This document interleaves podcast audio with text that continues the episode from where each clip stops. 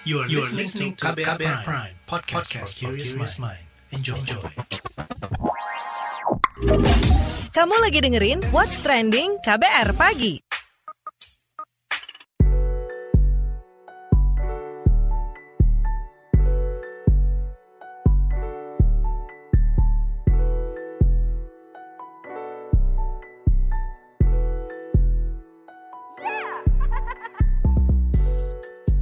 KBR Pagi, siaran pagi, radio paling update. Selamat pagi, apa kabar Anda hari ini di hari Jumat 23 Juli 2021? Ketemu lagi dengan saya Don Brady di What's Trending KBR Pagi pastinya, yang selalu ngobrolin hal-hal yang lagi ramai diperbincangkan.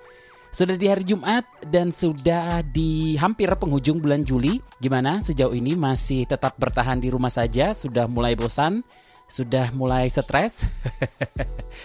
ya, kita harus sama-sama tetap bertahan ya untuk menekan lajunya penyebaran virus ini, oke? Okay? Nah, ini ada satu seruan agar warga bantu warga kian didengungkan.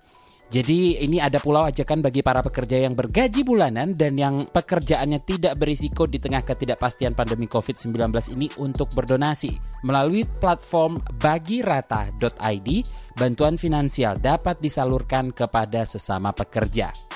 Bagirata.id menjadi wadah berbagi untuk sesama utamanya membantu teman-teman pekerja di sektor industri jasa, kreatif, pariwisata dan perhotelan, seni budaya serta hiburan.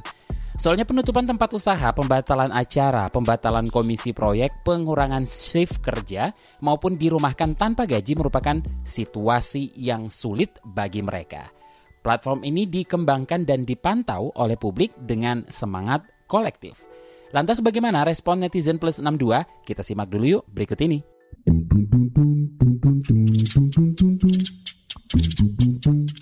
Kita ke komentar at Keo Sangkara. Walau struggling, tapi saling bantu mesti tetap gaspol. Sebagian dari penjualan merch dan kaset bakal disumbangkan lewat at Bagirata ID. Lalu komentar at AMF Fuad. Bantulah yang bisa kita bantu selagi masih ada kesempatan.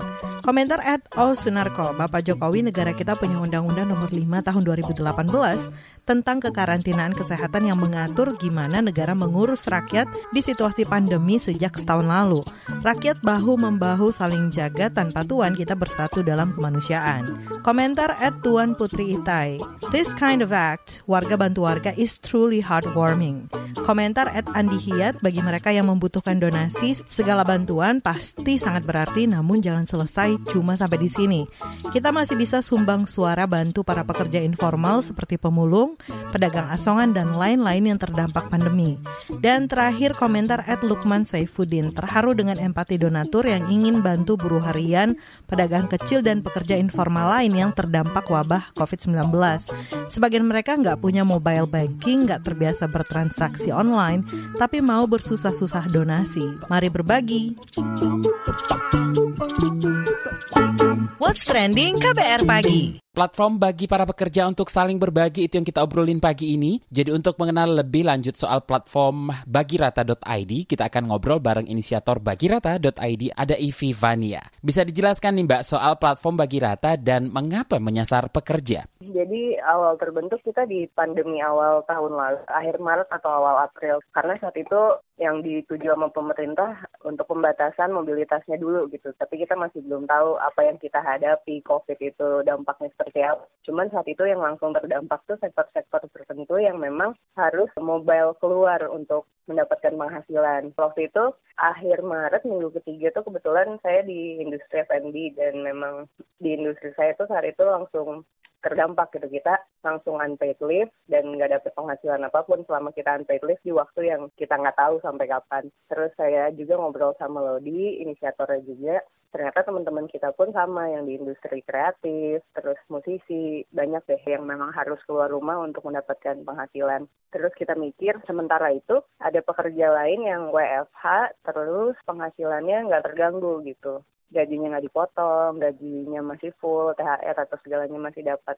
Nah kita mikir kenapa orang-orang yang masih privilege enough untuk dapat gaji untuk sementara waktu ngebantu orang-orang yang kehilangan penghasilan karena mobilitasnya dibatasi gitu. Tujuannya kita menyasar pekerja karena pekerja-pekerja ini kelas menengah kan biasa hidup dari gaji ke gaji gitu.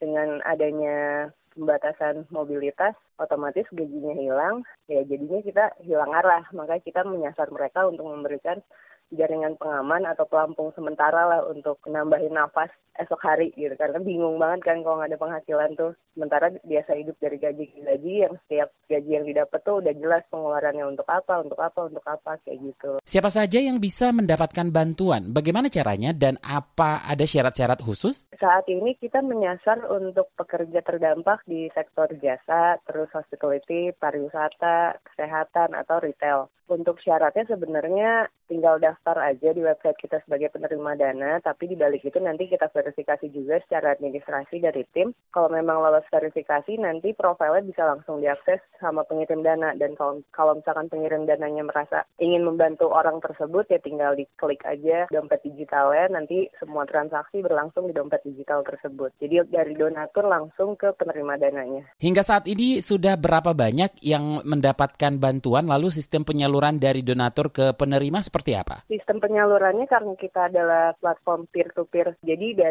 donatur langsung ke penerima, kita nggak nampung dana, kita juga nggak tahu siapa donatur-donaturnya, tapi kita di sistem kita bisa ngerekord siapa aja yang sudah menerima dana gitu. Sejauh ini dari 5.600 yang mendaftar, sudah 2.453 yang mendapatkan donasi. Dan dari kita awal tahun kemarin sampai sekarang sudah kurang lebih 950 juta arus dana yang tersalurkan gitu. Pemerintah mengklaim bahwa bantuan sosial terus digulirkan di tengah pandemi. Menurut Anda belum cukupkah hingga perlu adanya platform berbagi seperti ini? Kalau disebut kurang mungkin karena kalau dari pemerintahan birokrasinya lama gitu kan banyak pagar yang harus dilewati sementara kebutuhan warga tuh kebanyakan yang darurat atau kebutuhan dasar yang kebutuhan anak, susu, pampers banyak yang belum tercukupi gitu. Jadi kita mungkin sebagai warga inisiatif aja untuk membantu sesama warga di untuk sementara waktu sampai semua orang bisa melalui waktu ini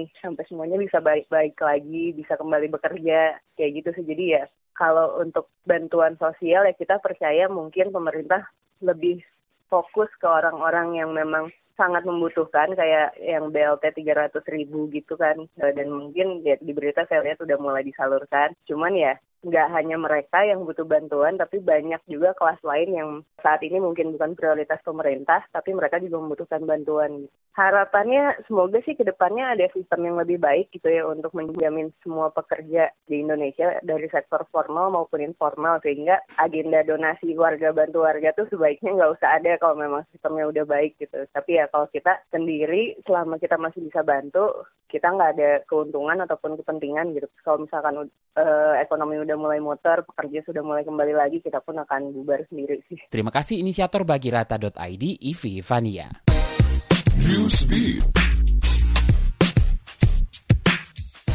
Perdana Menteri Australia Selatan Stephen Marshall mengumumkan penguncian wilayah atau lockdown selama sepekan. Penguncian wilayah dilakukan menyusul temuan satu kasus baru COVID-19. Saat ini sudah ada enam kasus positif COVID-19 dan kasus terakhir diumumkan tertular virus corona di salah satu restoran di ibu kota Adelaide. Stephen menambahkan keputusan mengunci wilayah selama sepekan juga diakibatkan jenis COVID-19 yang ditemukan adalah varian Delta. Sejauh ini penyebaran virus corona berhasil ditekan di negara kangguru itu.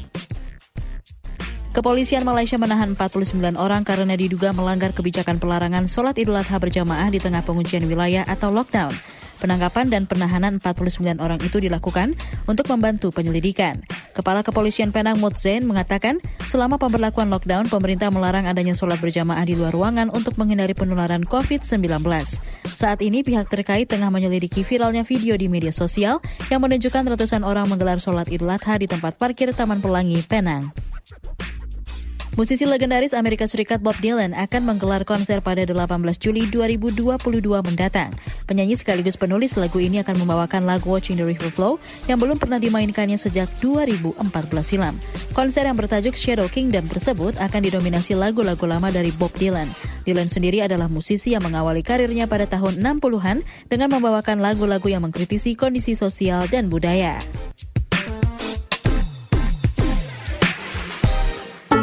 What's Trending KBR Pagi. Masih bersama saya Don Brady di What's Trending KBR Pagi, kita lanjutkan ngobrolin platform bagi pekerja untuk saling berbagi. Pengamat ketenaga kerjaan Hadi Suban menyebut bahwa pemerintah mempunyai tanggung jawab dalam mengurus dan memberi bantuan para pekerja yang terdampak pandemi COVID-19. Lebih lanjut kita obrolkan bareng pengamat ketenaga kerjaan Hadi Suban. Oke, Pak Hadi, apakah bantuan-bantuan sosial yang digelontorkan pemerintah cukup membantu pekerja yang terdampak pandemi? Sudah meratakah bantuan ini? Selama darurat sama level 4 ini kan yang non kritikal sama esensial kan eh, tidak boleh buka ya tentu kan berarti buruhnya tidak pekerjanya tidak bisa bekerja yang di depan mata ya seperti mall dan lain sebagainya maka itu hampir dipastikan pengusaha akan mengurangi take home pay dari si pekerja tersebut setidak-tidaknya ya tunjangan transport tunjangan makan dan lain sebagainya yang biasa diberikan tentu tidak akan diberikan itu yang baik tapi beberapa juga malah berlaku no work no pay ya. Kamu tidak bekerja ya tidak dibayar. Nah inilah dampaknya kepada pekerja itu seperti itu begitu. Beda dengan pegawai negeri ya, tidak ada pemotongan apa pun karena juga mayoritas layanan juga bisa dikerjakan dari rumah. Sedangkan bantuan dari pemerintah, nah itu kan dulu di awal-awal pandemi ya ada namanya kartu prakerja, bahkan kemudian bantuan upah ya sebesar 600 ribu per bulan. Nah, yang sekarang ini saya belum mendengarnya untuk diadakan lagi itu. Apa Anda melihat sudah ada perbaikan terkait penyaluran bantuan-bantuan yang ada selama pandemi ini? Iya, beda dengan bantuan sosial ke masyarakat ya bantuan untuk pekerja itu lebih terarah karena bisa menggunakan data di BPJS begitu setidak-tidaknya tidak salah sasaran meskipun belum mencakup banyak sasaran. Beda kan kalau dengan bantuan sosial yang uh, ke masyarakat umum yang harusnya nggak terima jadi terima, yang harusnya terima jadi nggak terima. Tapi kalau yang sasaran untuk bekerja itu lebih terarah karena datanya sudah diambil dari BPJS dan itu kecil kemungkinan untuk adanya rekayasa karena memang keaktifan BPJS kan bisa ditelusuri jauh sebelum pandemi tersebut begitu. Cuman untuk efektivitasnya apakah kurang atau tidak ya nah, namanya bantuan ya berarti tidak mengcover seluruh. Jadi membantu tentu sebagian begitu. Nah, ada sebuah gerakan bagi rata.id nih Pak. Bagaimana Anda melihat gerakan-gerakan ini? Seberapa masif gerakan membantu pekerja atau pedagang yang kesulitan mencari nafkah saat pembatasan? Apakah gerakan ini muncul karena kurangnya bantuan sosial dari pemerintah? Ya pasti kurang ya karena negara ini sangat besar sekali ya baik penduduknya maupun jumlah pekerjanya. Kalau untuk pekerja saja tercatat itu di Kementerian Tenaga Kerja 120-an juta pekerja. Tentu coverage dari pemerintah meskipun tadi menggunakan BPJS ketenaga kerjaan maupun kesehatan yang di untuk pekerja itu tetap tidak tercover. Juga faktanya banyak pekerja yang tidak diikut sertakan oleh pengusaha seperti itu sehingga kohesivitas sosial yang dilakukan oleh warga dengan membantu warga khususnya pekerja tersebut ya tentu sangat baik sekali begitu. Catatan dan harapan mengenai platform berbagi seperti ini, Pak. Yang pertama aspek ketenaga kerjaan terkait dengan pandemi ini bahwa yang harus dicatat ini adalah bukan salahnya pengusaha juga bukan salahnya pekerja saya tidak mengatakan bahwa pemerintah yang salah, tetapi karena bukan salahnya pengusaha dan bekerja, maka pemerintah yang harus mengurus begitu. Contohnya mereka nggak bekerja akibat pemberlakuan status ini, ya tentu pemerintah harus ikut memberikan bantuan itu ke pekerja tersebut.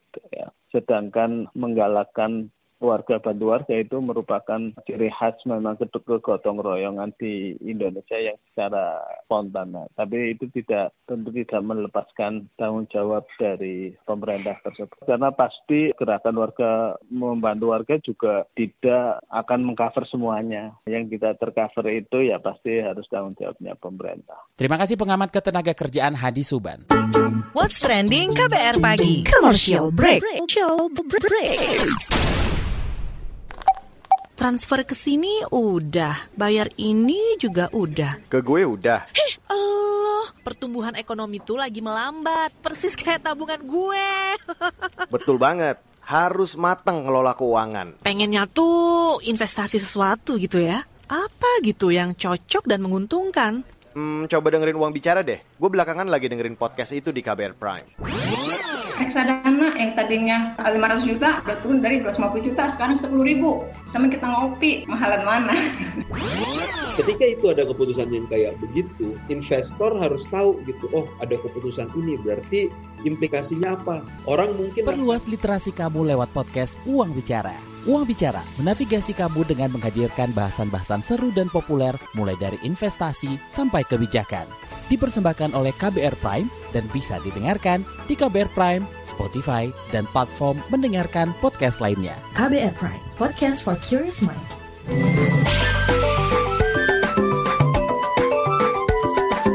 WhatsApp Indonesia. WhatsApp Indonesia dimulai dari Papua. Pemerintah provinsi atau Pemprov Papua merencanakan memperlakukan lockdown pada 1 Agustus 2021 hingga akhir Agustus 2021 mendatang. Pelaksanaan tugas harian atau PLH Sekda Papua, Doren Wakerkwa, mengatakan keputusan itu diambil dalam rapat bersama Gubernur Papua Lukas NMB. Rabu 21 Juli 2021. Menurutnya selama lockdown, akses laut dan udara untuk orang dari dan ke provinsi tertimur Indonesia tersebut ditutup. Katanya yang diperbolehkan keluar dan masuk ke Papua adalah yang berkaitan dengan pelaksanaan PON dan Papernas serta mobilitas kebutuhan pokok. Ia juga mengatakan selama penutupan akses Pemprov Papua, pemerintahan kabupaten atau kota akan gencar melaksanakan vaksinasi. Selanjutnya menuju Jakarta, Menteri Pemberdayaan Perempuan dan Perlindungan Anak atau Menteri PPPPA Bintang Puspayoga mengungkapkan angka kekerasan terhadap perempuan dan anak masih sangat memprihatinkan. Padahal kata dia, konstitusi dan aturan perundang-undangan telah mengatur terkait hak dan perlindungan bagi perempuan dan anak. Menurutnya, pandemi COVID-19 pun turut memperburuk kasus kekerasan pada perempuan dan anak, terutama mereka yang memiliki kerentanan ganda seperti tinggal dalam keluarga prasejahtera, disabilitas, ataupun penyintas kekerasan. Masih dari Jakarta, Kementerian Kelautan dan Perikanan atau KKP mengklaim bakal membangun pusat restorasi dan pengembangan ekosistem pesisir atau PRPEP di Kulon Progo, Pasuruan, Majere, dan Malang. Rencana pembangunan pusat restorasi dan pengembangan ekosistem pesisir di empat tempat tersebut dikonfirmasi PLT Direktur Jenderal Pengelolaan Ruang Laut KPP Hendra Yusran Siri. Melansir Antara News, Hendra mengungkapkan pembangunan ini bertujuan untuk meningkatkan pemahaman dan keterlibatan masyarakat dalam upaya rehabilitasi mangrove yang berkelanjutan. Pemerintah berharap PRPEP akan menjadi laboratorium alam serta destinasi wisata ilmiah yang meningkatkan perekonomian masyarakat sekitar. Demikian WhatsApp Indonesia. Demikian KBR pagi hari ini. Jika Anda tertinggal siaran ini, Anda kembali bisa menyimaknya di podcast What's Trending yang ada di Spotify, di kbrprime.id, dan di aplikasi mendengarkan podcast lainnya. Dan Brady undur diri, kita ketemu Senin. Have a nice day, have a nice weekend, stay safe, bye-bye. Terima kasih ya sudah dengerin What's Trending KBR Pagi. KBR Prime, cara asik mendengar berita. KBR Prime, podcast for curious mind.